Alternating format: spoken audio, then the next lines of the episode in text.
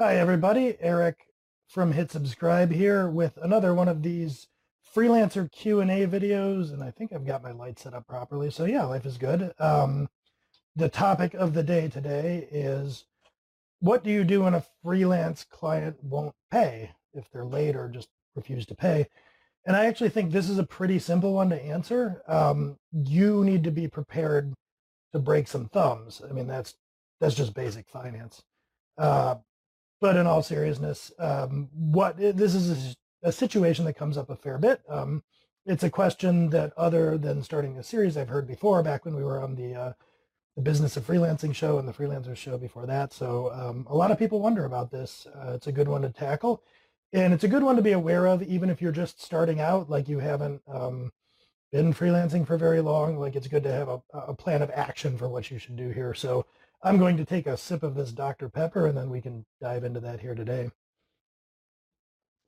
So, um, whoa, I'm a mess. Uh, when um, that invoice that you've sent first goes late, um, a lot of freelancers by default will invoice what's called net 30, meaning you send an invoice today, which is June 17th, 30 days from now, which is, would be what, like July 18th, whatever that is, um, that's when the invoice is due.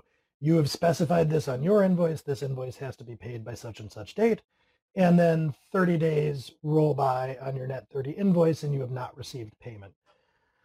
So on that first day, um, honestly, uh, what's typical and what people will do very often is not really do anything on the first few days and just kind of hope the invoice gets paid. Um, and typically it will. It actually, at least in the industries I've traveled in, in my experience, non-payment of invoices is pretty rare. But um, I wouldn't actually advise just kind of letting that date go. I would at least note it and have a plan of attack. Now, the first thing I would do if I were you is don't be adversarial in the slightest. Assume good faith. And um, I would follow up in, in this way if you are engaged with somebody at the client, let's say Steve, and Steve is the director of engineering, and he's brought you in to do quality assurance services. Um, the first thing you want to do is act like a human being and ask Steve what's happening. And um, I would reach out to him in the following fashion. This is going to be a theme throughout the video. One of the things I love to say is create a system and then blame that system. And here's what I mean you are going to reach out to Steve and say, hey, Steve, um, I got a notification from my bookkeeping software's accounts receivable module that uh, we haven't re- or I haven't received payment for the invoice. Um, it sent me a reminder, and so I'm I'm just inquiring. Do you know what's going on with the invoice? Now, the reason I like that approach instead of just saying uh, my invoice was due in 30 days, where is it? That makes you seem kind of like neurotic and cheap or desperate for money that you've just been like there with a stopwatch and as soon as the 30 days hit you are off with an email to steve. Instead you're kind of blaming your um, bookkeeping software and saying like eh, i wasn't really paying attention but this thing notified me and oh yeah by the way what's up with my invoice? Now this approach will typically get you a satisfying result if not a very quick payment the overwhelming majority of the time. And here is why that's the case most invoice non-payment or invoice lateness is actually good faith. There's just something that is off either in terms of expectations or some kind of very simple like clerical mistake. So here is how invoices usually fail to get paid in your 30-day window if that's what you're charging. Um, one way that that might happen is if the company that you're dealing with runs their what's called accounts payable meaning um, they do they pay all of their vendors, all of their subcontractors, contractors, etc. Um, they pay all of them on a certain date. Now, like for Hit Subscribe, for instance, we typically do that. Uh, I forget what the day of the week is, but it's like sometime during the second week of every month. Uh, we pay all of our uh, subcontractors, contractors, vendors. And if you were to say, um, send Hit Subscribe an invoice for services on the 15th of the month and say this invoice is due in five days, you wouldn't get payment because that's not when we pay our invoices. So that's a common one. Now, if it's net 30, that period should always um, correspond. Like there should always be one of those periods um, to get your invoice paid on time. but it could be that there are companies that pay their invoices like bi-monthly or on, on some other schedule. So that's one way that it happens is you're just outside of their normal cycle of payment, or maybe you didn't send the invoice in in time or something. Or um, that leads me to the second thing that can happen, which is you could simply have um, clerical errors. Now, if you're dealing with a really small business or like you as a freelancer, if a subcontractor sent you an invoice, what you'd probably do is like pay that immediately so that you didn't lose track of it. Once a business hits a certain size, they do have um, controls in place and processes in place. Now, uh, one of those is the one that I mentioned, like we do accounts payable on a certain day. But um, as you get even bigger, which a lot of your customers might, um, Steve, the director of engineering, it's not like he has a bank account and he's going to write you a check. What's actually going to happen is Steve is going to go and get some kind of approval or he's going to have a budget within which he can operate. And what he'll do is receive your invoice and send it over to the accounting department to accounts payable with a note or something that says approved. Now, Steve might have to fill out a form or get certain other kinds of approvals. Different companies um, have what are called different or have what are called controls in place, different ways of making sure Steve's not laundering money out of the company. So there are approval process, there are checks that um, invoices have to go through. Do they exceed a certain budget? Um, is a certain form filled out, et cetera. Now, my point here is there's a lot that can go wrong when you have that kind of like institutional bureaucracy. Steve might have received your invoice and just forgotten about it. And so it might be that the accounting department doesn't even know about it. It could be that Steve sent it over to the accounting department, but he filled out their form wrong and the accounting department didn't bother to tell Steve that he had filled it out wrong and you don't get paid. Um, it could be that Steve sent it over, did everything right, but somebody in accounting messed up. And the list goes on. So there's a lot that can happen. And that's why simply emailing Steve is a good way to get things cleared up. Steve may go and say, hey, I sent this in with approval. What's going on? And then the person in the accounting department says, oops, sorry about that we'll get it paid or we'll pay it in the next accounts payable cycle. And then Steve comes back to you and says, hey, I'm really sorry about this, but we will pay you both invoices next month or whatever. I want to be clear that like that sort of thing resolves invoice issues the overwhelming majority of the time. It is usually something clerical. I've had uh, invoices paid something like 90 days late where it was still stuff like that. Like the company was just that inefficient, but this was an international company that wasn't struggling for money. They weren't going to not pay their debt. Um, so it can uh, take a while. And as a freelancer, just as an aside, this uh, sending invoices to companies and being a vendor is not like being a salaried employee where all hell is going to break loose if like payroll doesn't run and people aren't getting paid. There isn't that expectation. You don't have that close of a relationship. So if you're used to getting a direct deposit in your account every two weeks, being a freelancer is different. Payment won't be that timely. Nobody cares that you have cash flow problems. So understand that and expect when you start freelancing, you legitimately might not get paid for like 90 days. That is just kind of the hazards of being a freelancer. Have that runway.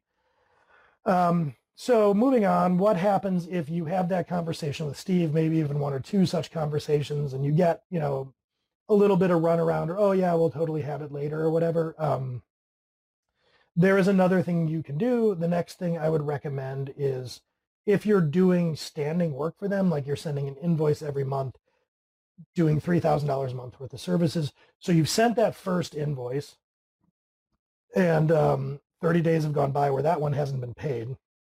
You've sent a second invoice.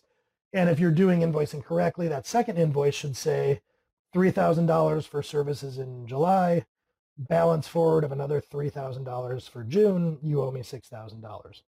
Now it's uh, August and you haven't gotten paid for any of this and you're starting to get a little twitchy, understandably. Uh, none of this payment has come in. The next thing I would do is on your next invoice or maybe even on that first one, right when it hits 30 days late, you could just have a policy that anytime you're doing a balance forward, you charge $3,000 for June, $3,000 for July, and a 5% late fee of $150 for the June uh, invoice that wasn't paid.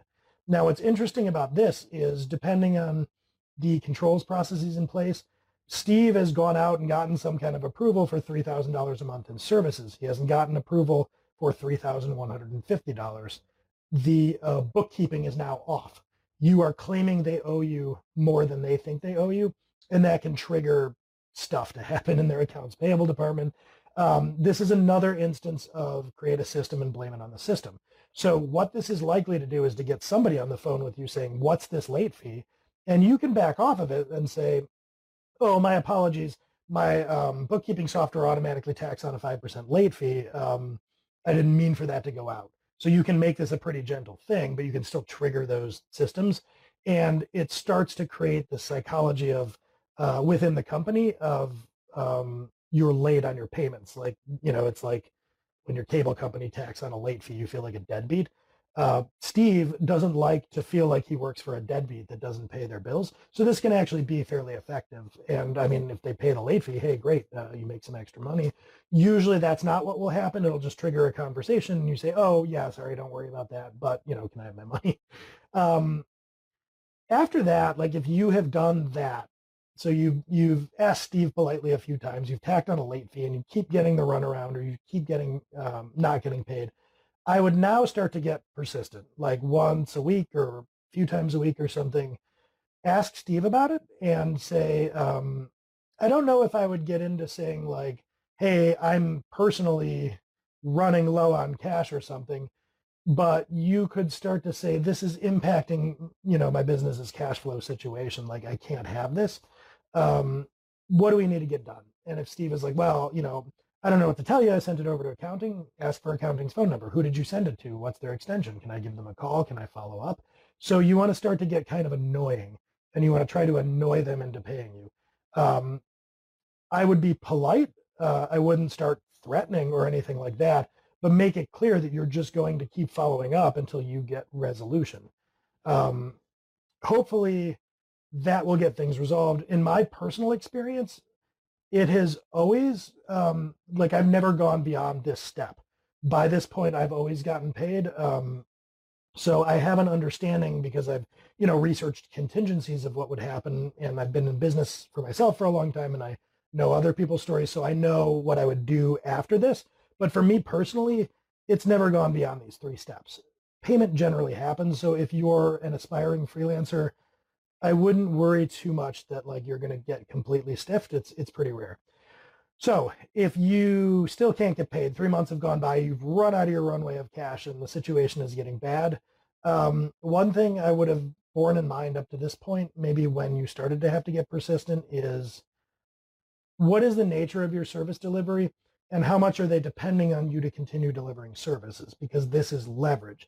So if you are building out something that's important to them, and that something isn't finished, at this point you can start to say something like, listen, um, I hate to do this, but I have to prioritize clients who are timely about payment because of my own cash flow situation. So if I don't get paid by such and such date, I'm going to start prioritizing my other clients. Do you have any other clients? If the answer is no, it doesn't matter. They don't know that. Just frame it that way. You have other opportunities, other things you can be doing. You're going to have to put the brakes on until they can get current. I would also start to increasingly phrase things in terms that couch them as a deadbeat. I have to make time for customers that have the liquidity and cash flow to be able to pay their bills. Um, I can't really be engaged with companies that are struggling the way yours seems to be. I would start to be still polite, but start to very unambiguously um, uh, position this company as a deadbeat you suspect that they're insolvent, you suspect that they can't pay their bills, that gets to people. People don't want to work for a company that's incapable of paying their bills or about to go. I mean, even if they know they're not about to go under, that perception, it rankles. You don't want to work for a deadbeat or be associated with a deadbeat. So um, start to threaten to withhold services and start to couch the company as a two-bit operation that can't get its uh, you know what together. If that doesn't work, and the relationship, because this is going to start to hurt the relationship. But at this point, you know, maybe you're four months in and you need the money, you start to not care. And do you really want to work with a partner that stiffs you for a quarter of the year, third of the year? Uh, probably not. So you might want to wind down this high risk relationship anyway. Um, and once you get to this point, there is a bridge you can cross um, where there is a service that you can engage called factoring. And this is kind of like collections, except a factoring service I believe will run a credit check on your um, uh, on your client to make sure that they're actually solvent. and not about to go under and, and be a waste.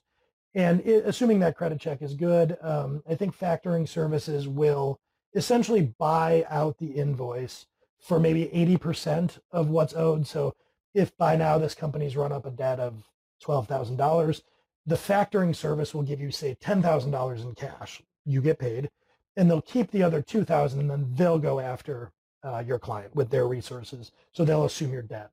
Um, your next or other option would be a collections agency. Um, and I don't think they'll run credit. They'll be more of a harasser, um, and they'll also take a larger cut. So collections um, is maybe where you turn if the factoring agency won't take it on, and collections, I, I don't know what you get there. Maybe it's like 20, 20 cents on the dollar, but they'll do the same thing. They'll buy up the invoice and then they'll go after the company for the full balance.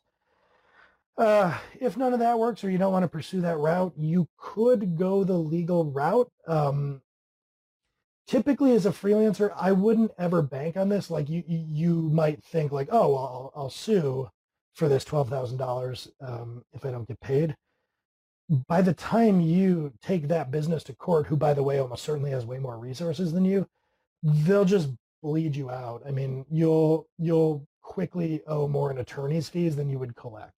So if you're to enlist an attorney, you would want to look for one that operates on contingency, meaning you would go to them and say, this business owes me $12,000.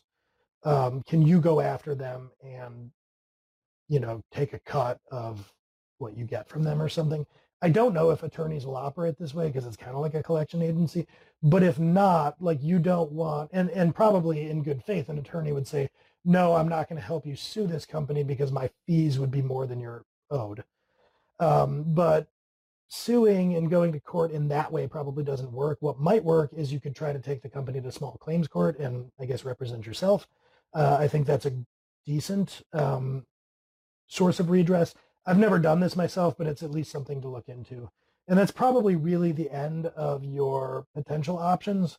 There is a pretty good chance that you will just never get this money if they haven't um, uh, paid you up to this point either they're going bankrupt and then there is no money to be had, or um, they're stiffing you for some other reason, maybe claiming insufficient services or whatever, and they're going to have a lot more resources than you if you're going to go to war with them. So I'm not saying it's hopeless or anything, and I'm not saying don't call the factoring collections or small claims or, or whatever you're going to pursue, but prepare that it might be a total loss if you find yourself in this situation. So um, I kind of want to wrap here by saying there is uh, there are other ways um, of avoiding a non-payment kind of situation, which I would say are better, especially if you're new and you're just getting started. You want to inoculate against this kind of thing in the first place. So let's talk, you know, to wrap up prevention. How do you prevent yourself from getting into this situation? Um, a popular thing that people might say is contracts. I've talked about this before for the YouTube video. Um, I actually don't think that's going to help you too much. It might help if you wind up in small claims court, um, but that's about it. You're not going to have the legal resources to sue this company, so your contract kind of doesn't matter. That is sort of the last thing I would do as a way of preventing non-payment, frankly. So here are some things that I would do. First of all, vet your clients. Um, if you're going to work for somebody that's got a startup going in their pre-seed round, like they haven't raised any capital, they just have an idea and a home office and they meet you in Starbucks and they're totally going to pay you when it pays off. Eh, you, you want to vet your clients. Um, you're not exactly running a credit check per se, but is the person you're talking, do you have reason to believe they can pay you tens of thousands of dollars? Are they an established business? You could go and look them up uh, at the Better Business Bureau. You can vet them in certain ways. I won't get into it in too much detail here, but make sure that you're dealing with an actual company that's actually established and not some kind of scam or multi-level marketing thing or whatever. Like, um, look to make sure this is a bona fide business before doing uh, work for them, especially if you're doing the traditional freelance thing and invoicing in arrears. Speaking of invoicing in arrears, don't invoice in arrears. Um, see if you can negotiate uh, upfront payment for your services. This sounds daunting to a lot of freelancers. I hear this all the time, um, but you would be surprised how well it works if you just ask for it. It's a lot easier if you flat price your work. If you're billing time and materials, the customer will justifiably say, um, how can I possibly uh, pay when we don't even know what the total will be, you know, no, see how many hours you work this month or whatever. There are ways that you can guard against that. You can say, um, even if you are billing hourly, that you're going to do 30 hours a week and you're going to be doing that for, you know, some number of months. So you invoice them up front for 120 hours for the month. You could invoice up front and do the work and then you're only 30 days in when that first late payment hits. So you're kind of front loading. It's a little bit better for cash flow. You could also just say, I'm not going to start until, you know, the money hits my account. That's a great way to guard against non-payment. Um, if a customer pushes back against that, or if you're too worried about negotiating that, another thing you could do that's a good middle ground is to state that um, you bill time and materials in arrears, but you ask for a $5,000 deposit. Now, if somebody is willing to pay your deposit, it's a pretty good bet. Like you've run a nice experiment there. They have money they're going to pay. So the deposit puts a little skin in the game. Um, it chases off the charlatans. Like a charlatan is never going to pay you a deposit.